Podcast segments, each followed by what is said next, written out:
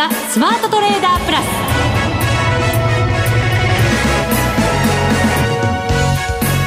全国のリスナーの皆さんこんにちは。内田まさです。この時間はザ・スマートトレーダープラスをお送りしていきます。この方にご登場いただきましょう。国際テクニカルアナリスト福永博之さんです。こんにちは。よろしくお願いします。よろしくお願いいたします。はいさて日経平均株価は今日は大きな下げとなりました。595円安。はい。2万1000円を割り込んで2万392円58銭とい。うことになりました、はい、そうですね、はい、まあ、あの安値は2万トンで282円までありましてですね、えー、結果的に、まあ、後ほど詳しくお話をさせていただきますけれども、まあ、今年の3月の安値はい、えー、ザラバ安値で2万トンで347円というのがあったんですが、まあ、それも割り込んでしまったというところになりますので、はい、まあ、残念ながら、あ年初来安値ということになってしまったというところですかね。はい、もちろんトピックスも年初来安値ということになります。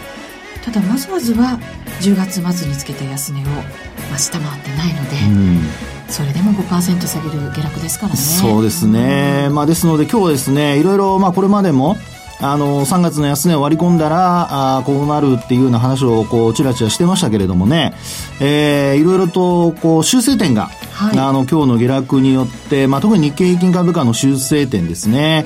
それから、あと、為替についてもですね、あの、まあ、あ111円台に、えー、夕方になってこう入ってきているというような状況になりますからね。はい。黒田総裁の会見が始まっていて、それに合わせるかのように、はい、やっぱり下落が大きくなってきたということですね。うそうですよね。はい、まあ、ですので、今日は、あの、まあ、昨日の、あの、F、まあ、日本時間で言うと、今日の未明にありました FOMC の結果発表、それから、あと、パウエル FRB 議長の会見、はい、そして日銀の金融政策決定会合と、今の内田さんの話にあったあ黒田総裁の会見と。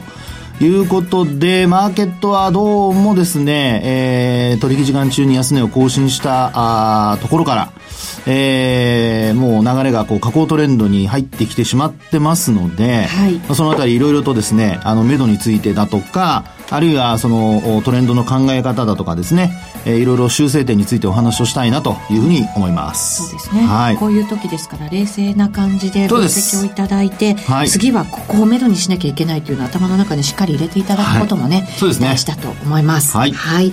さて、ここでお知らせです。2019年1月27日日曜日、来年になりますが、京都リサーチパーク内のバズホールにて、ラジオ日経パンローリング共催、マネックス証券協賛の米国株セミナーを開催いたします。米国株の方もね、下落がきついですから、はい、やっぱりここが下げ止まってくれないと日本株もというところありますからね。そうなんですよね。まあ外国人投資家が多いですからね。はい、まあそこの投資主体ということで考えますとね。必要になりますもんね。そうですね。はい、なので来年本当にどんなふうに動くのか気になるところだとございます。だと思います。はい、えこのセミナーも来年になりますけれども、ぜひ足を運んでいただいて、その状況をしっかりとお聞きいただければなと思います。はい、参考にしていただきたいですね。そうですね。はい、現役ファンドマネージャー石原淳さんによる2019年の相場展望とこれだけは見ておきたいというポイント。さらにあの世界的著名投資家のラリー・ウィリアムズさんとビジネスパートナーの成田博之さん、ラジオ日経の各番組でおなじみの B コミさんかと坂本慎太郎さんが登壇します。米国株を中心に2019年投資家にとって欠かせない相場展望から銘柄選びのヒント、トレード手法までたっぷりの内容でお送りいたします。お申し込みはラジオ日経のウェブサイト、イベント、セミナー欄から。また、おはがきの方は、住所、氏名、年齢、職業、同伴者を明記の上、郵便番号105-8565、ラジオ日経1月27日、京都米国株セミナー係までお申し込みください。皆さんのお越しをお待ちしています。はい。それでは進めてまいります。この番組はマネックス証券の提供でお送りします。スマートトレーダー計画、よい、ドンさあ、それでは福永さんに伺っていきたいと思います。改めて日経平均2392円58銭、595円34銭安で終わっています。大幅反落ということになりました。はい、えー、続落ですかね。3日続落ですね。すねはい。そうですね。あれ？ごめんなさい。はい。私が見間違えてましたね。失礼いたしました。大丈夫ですよ。はい。ありがとうございます。工房も笛の誤りということでございます。ます。違うものを取ってきてしまいました。はい。いいんですよ。えー、まあそうした中でですね、あの、冒頭もお話しましたが、まあいろいろちょっと、まあ、買いポジションを持ってらっしゃった方にとっては残念なお話にはなりますけれども、えー、いろいろとこう修正をしなければいけないという形でございますね。はい、で特にあのテクニカル分析でこれまでもお話をしておりましたが、あのー、まず考えなければいけないのが、そのトレンドの修正というやつですね。はい。はい。で、あの、中長期のトレンドで見た場合にです、えー、にですね、あの、3月の安値を割らなければ、これは高値切り上げ、安値切り上げでしたので、まず、まずその上昇トレンドという話をしていたわけですけれども、はい、今回、あのー、まあ、高値は更新したの、これはもう過去の話なので変わりません。これ10月2日ですね。で、一方で、これ安値を切り上がってたんですが、今日の下落で3月の安値を切ってしまいましたから、えー、これ、まあ、安値も切り下がったと。はい。はい。そうすると、下落トレンド入りということに、なるわけですかね。そうですね。はい、まあ、あの、短期的にはですね、下降トレンド入りを、これも示唆しているということで考えなければいけないということにはなりますよね。はい。はい。で、そこでですね、その上昇トレンド、下降トレンドの、あの、考え方としてですね、えー、と、まあ、実際に、えー、まあ、これまでもあの、エリオット波動っていうのの話をしていたかと思うんですが、はいええ、あの、エリオット波動の ABC 波、まあ、あるいは1、2、3、4、5波の上昇と、それから、あ3波の下落、まあ、これによってですね、あの、まあ、5波動、上昇5波動、えー、下落3波動。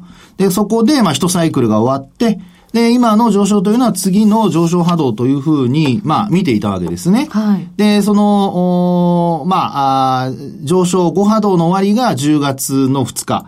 で、その後にですね、えー、まあ、下落が起こりまして、えー、実際にですね、あのー、3波動、ABC 波というふうに、まあ、考えていたわけなんですが、はい、まあ、そこの ABC 波の C のところ、これが、あ実際にその、今回の下落によって、えー、まあ、考え方が、要は、えー、10月が ABC 波の安値だというふうに考えてたわけですけど、10月の安値が A に変わってですね、で、今度は B 波が、これが12月の2日の高値で、まあ、今回の今日までの下落がこれ C 波に変わったと。はい。いうふうな形になってくるってことになるかと思いますね。出直しな感じですね。そうです。ですから、はい。あのー、まあ、これまでもその3月の安値を切ったら、エリオット波動の考え方として、えー、第3波目が始まっていたというような形で考えていたわけですけども、うんえー、ABC という形になってしまったというふうに考えますと、ここから、あの、まあ、一波目が、その、今年の3月で、で、そこから次が、あこの今年の10月の高値。はい、で、そこで ABC 波という形で、こう、3波目になってしまいましたので、3波の波動というのが崩れて、で、今、これがまあ、2波動目になっていると。ね、えー、まあちょっとややこしいというふうに思われるかもしれませんが、あの、一番最初の新たなそのサイクルの起点というのが今年の3月で。3月。はい。はい、で、10月までがそこがまあ高値更新してますので1波目。1波目。はい。で、通常ここで2波目が、あの、えー、っと、10月の末の安値になってですね。はい。で、そこからまあ3波がこうスタートしているようなそういうイメージで見ていたわけですけど、はい。今回はその3月の安値も切ってしまったということになりましたので、まあここからもう一度あの2波動目というんでしょうかね。そうですね。2波動目がどこで止まるのか。はい。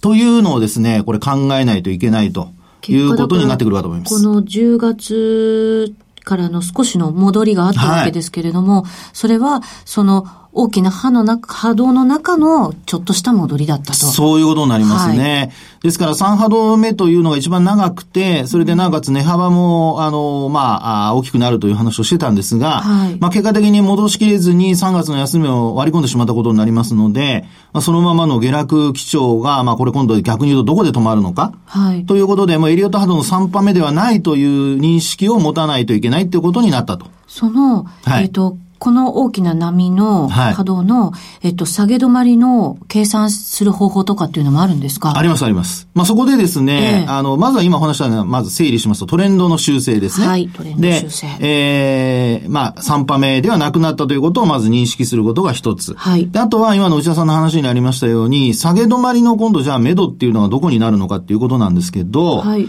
あの、ここで、えー、一つ考えられるのは、えー、どこを起点とするかっていうことにつながっていくわけですね。はい。えー、で、そこでですね、その起点というところで考えますと、あのー、過去に遡ってみたときに、安値というところで見ると、二つ考えられるんですね。うん、で、これはあのー、まあ、私の見方で二つなんですけども、一番その直近のその安いところというところで見ますと、これはもうあの、さっきお話したようなこの波動の中で考えないといけませんので、はい、あの、短期的な上昇とか下落はこれちょっと、あのー、まあ、置いときます。で、そこでですね、あの、記録的なその上昇とか下落の波というところで考えますと、まず一つ一番近いのは、トランプ大統領が誕生した2016年の11月ですね。はい。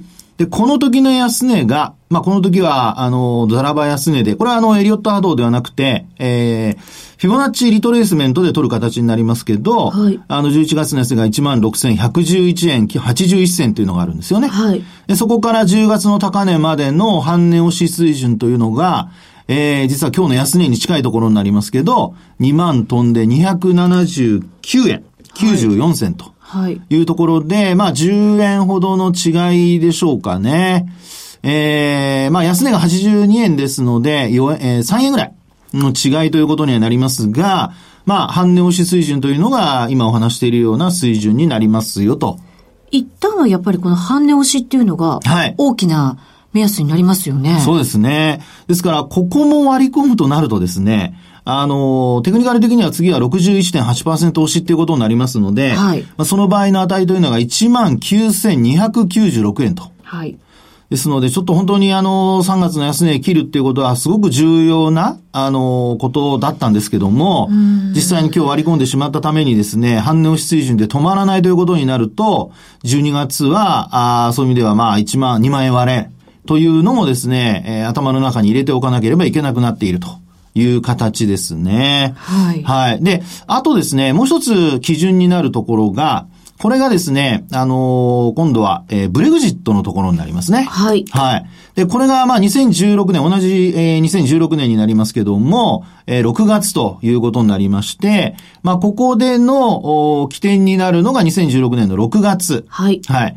で、14,864円。はい。飛び一銭。はい。ね、飛び一銭。で、これが、まあ、あの、1万5千割れというところになるんですけど、はい。で、ここもですね、えー、まあ38.2%押しというのが、えー、2万トンで786円96銭だったんですよね。はい。で、それを、もう今日あっさり割り込んでしまいました。で、3月の安値近辺、終値ベースの安値近辺というのが、実はこのですね、えー、36.8%、あ、38.2%押しですね、うん、というところだったんですけども、それを今日あっさり割り込んでしまっていると。はい。となると次はもう半値押し水準ということになるんですが、まあ、そこで、えー、半値押し水準、具体的にはですね、これも2万円割れになってしまいまして、1万9000、えー、656円4銭というところになってしまいますね。はい、なるほど。はい。ですから、まあ、1万、えー、9000円の前半、あるいは半ばはい。というところにですね、今お話しているような、まあ、61.8%押し水準だったり、あるいはまあ、半値押し水準だったりと。で、それぞれ起点の違いによってですね、えー、幅、あるいは水準が若干異なりますよということになりますね。で、こうなってきますとですね、あの、高値安値の幅、まあ、これもあの、えー、中期的な、な、あの、トレンドで見ると、高値切り上げ、安値切り下げですから、これいわゆる拡大波動になってるっていうことにもつながるんですよね。はい。で、拡大波動になると、これはあのー、まあ、次のその、まあ、上昇波にしろ、下降波にしろ、えー、まあ、今回、あの、今月どこで下げ止まるかにもよるんですが、結構もうレンジ相場に入ってしまう可能性が出てきちゃいますね。というのは、あの、高値抜くにもそれだけエネルギーが必要ですし、はい、まあ、安値をどんどん更新するにも、まあもちろん今月のあの割が重要なんですけど、えー、これも、あのー、まあ、エネルギーが必要になりますから、そうなると、まあ、次に修正が必要になるのはこのファンダメンタルズってことにはなりますよね。はい。で、まあ今、あの、前半のところでは株のお話でですね、あの、後半のところではまた為替のお話もしたいと思いますが、すねえー、えー、次に、あの、修正としてお話したいのが、あの、ファンダメンタルズなんですね。はい、で、ファンダメンタルズに関しては、これはもういろんなところで話が出てますように、PR がもう12倍台割れですよね。11倍台の昨日なんかは11.7倍、8倍ぐらいまで行きましたかね。本来だったら買いが入ってきたっておかしくない水準ですよね。はい、その通りですね。で、あの、こちらもですね、今のところその見通しとしては、今期、まあ着地としても、あの、そういった、あこう、急速な、スローダウンというんでしょうか？はい。あの、下期、例えば12月、えー、までが、まあ、第3四半期で、えー、今度1月3月が第4になりますけども、まあ、そこで、あの、まあ、大幅な減益になるとか、そういうのは見込まれてないわけですよね。はい。減益になったとしても、あの、小幅だとそうです、そうです、そうです。はい。ということになると、この PR に関しても、えー、割安だというふうな見方なんですが。そうですよね。それほど大きく、そこは修正しなくてもいいわけですよね。ですよね。ただ、PR11 倍、12倍が今度壁になってくるとなるとですよ。もうあの、来期の現役にですね、えー、マーケットの目が向かう、あるいは市場はそう見ていると。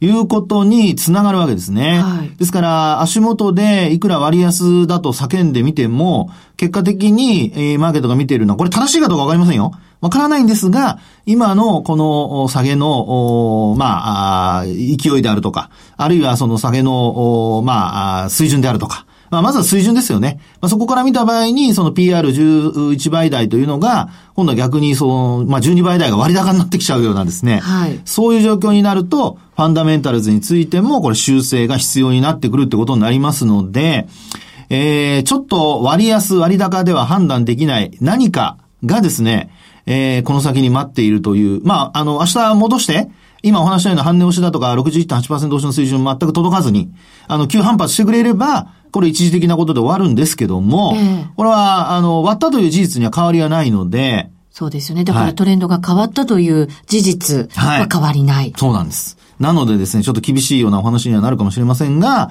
まあ一応、その、トレンドの修正、それからファンダメンタルズにおいても、修正が起こる可能性が、まあ出てきているというふうに見なければいけない。ただ、マーケットが全て正しいかどうかわからないので、そうですよね。はい。ちょっとこう、行き過ぎる時もあるのが相場なわけじゃないですか。その通りです。なのでそこの判断、見極めは難しいんですが、まあ今お話したようなことを、まずは株の世界では、まあ一応目安にしていただいて、で、あの、まあ、あと月末1週間、あの、取引残ってますので、はい。なんとか、あの、最終週は、あの、クリスマスの週は株価が上がりやすいというアノマリもあるようでございますから。あ、そうなんですね。はい。11月も結構最終週は意外と高かったような感じですもんね。はい。なので、あの、できれば、まあそういったところもちょっと期待しつつ、まあ、為替のお話に続いていきたいと思います。わかりました。はい。一旦 CM です。日本株投資をお楽しみの皆様。今注目のアメリカへ投資してみませんか？米国株に興味はあるけど、英語だし、知らない企業も多いし、なんだか難しそうだなと思っている方。実はそうではありません。米国株は1株から購入可能。株価は100ドル以下の銘柄が多く、1万円もあれば、あなたも米国企業の株主に。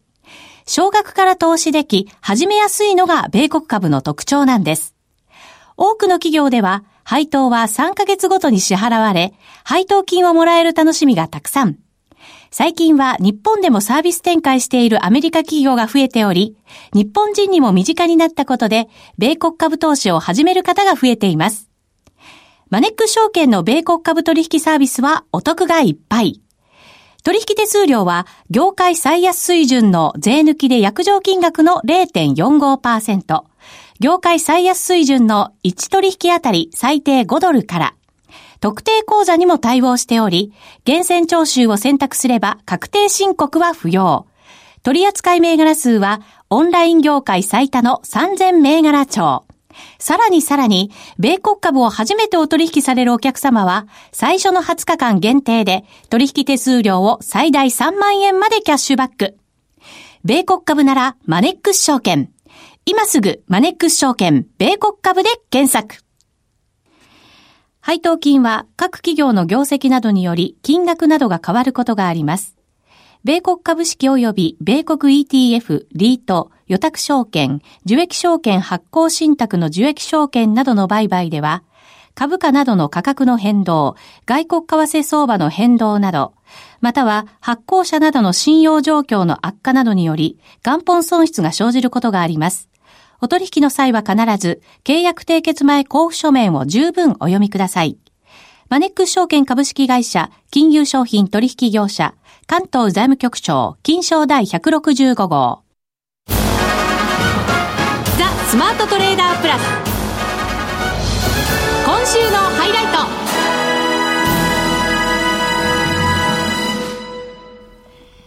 さて、ここからは為替のお話を伺っていきますが、現在ドル円111円85銭、86銭あたりということになっています。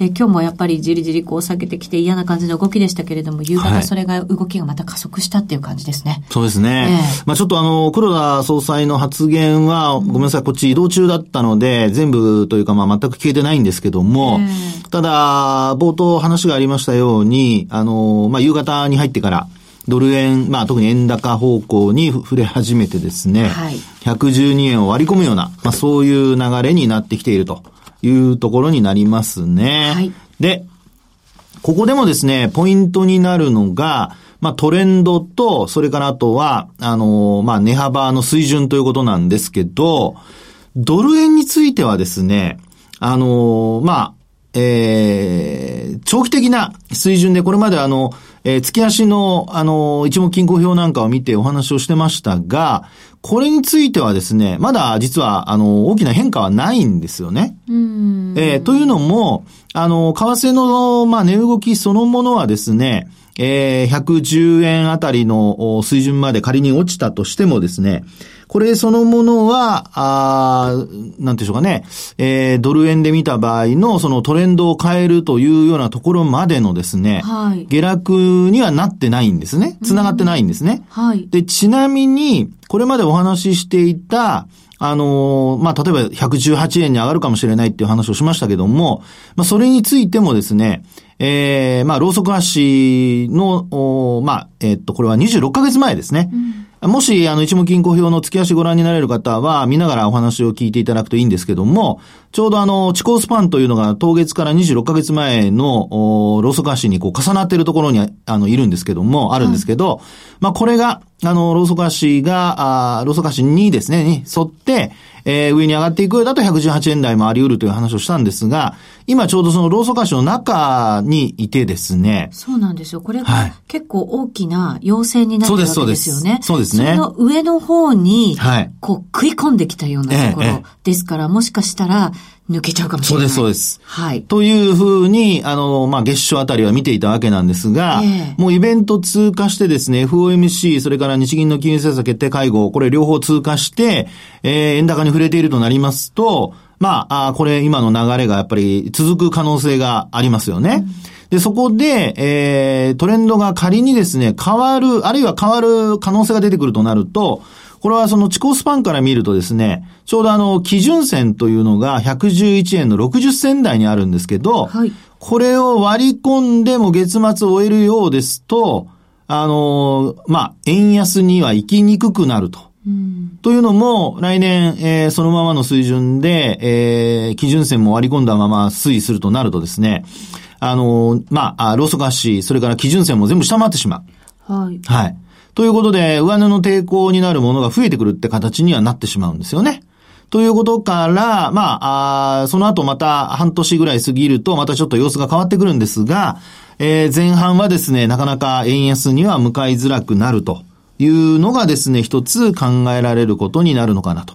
いうことで、はい、えー、三角持ち合いというのを上抜けてきたという流れはまだ変わってないんですけど、ただそのままその上に走るかどうかっていう流れで言いますとですね、なかなか走りづらくなってきているというのが、まあ、ドル円の動きですね。そうですね。そうすると、これもし、えっ、ー、と、上になかなか行けないよっていう場合は、はい、企業にとっても、やっぱりこの水準ってちょっと微妙な感じにはなってきますよね。そうですね。ですから、あの、まあ、今回の日銀単価に出てきた想定為替レート、一応まあ109円台なんですよね。はいですから、まあ、109円台ですので、まあ、109円の、まあ、半ばぐらいというふうに、えー、まあ、鳴らして考えた場合ですね、えー、それを割り込まなければ、まあ、基本的には、あの、企業へのマイナスの要素っていうのはなくなると、あの、出てこないとは思うんですけど、ただ、これほら、あの、日本の企業もそうですけども、会計基準で考えた場合、前期比較の、あの、業績っていうことが出てくるじゃないですか。もちろん通期もありますけども、その場合の為替レートが、これ円高になってきますと、あの、若干、まあ、あマイナスに働くことも考えられるわけですよね。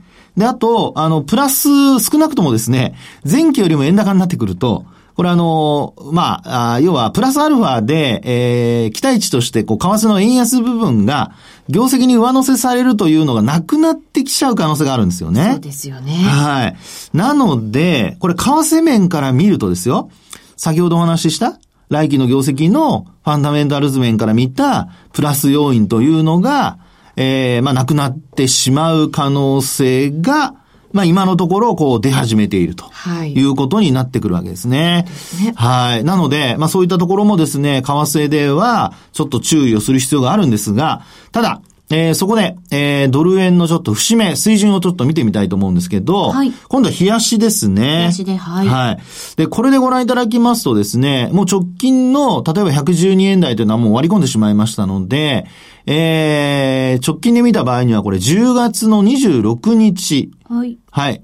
で、私が見てるところですと、これが111円の37銭とかなんですよね。そうですね。前半ですよね。はい、前半ですね。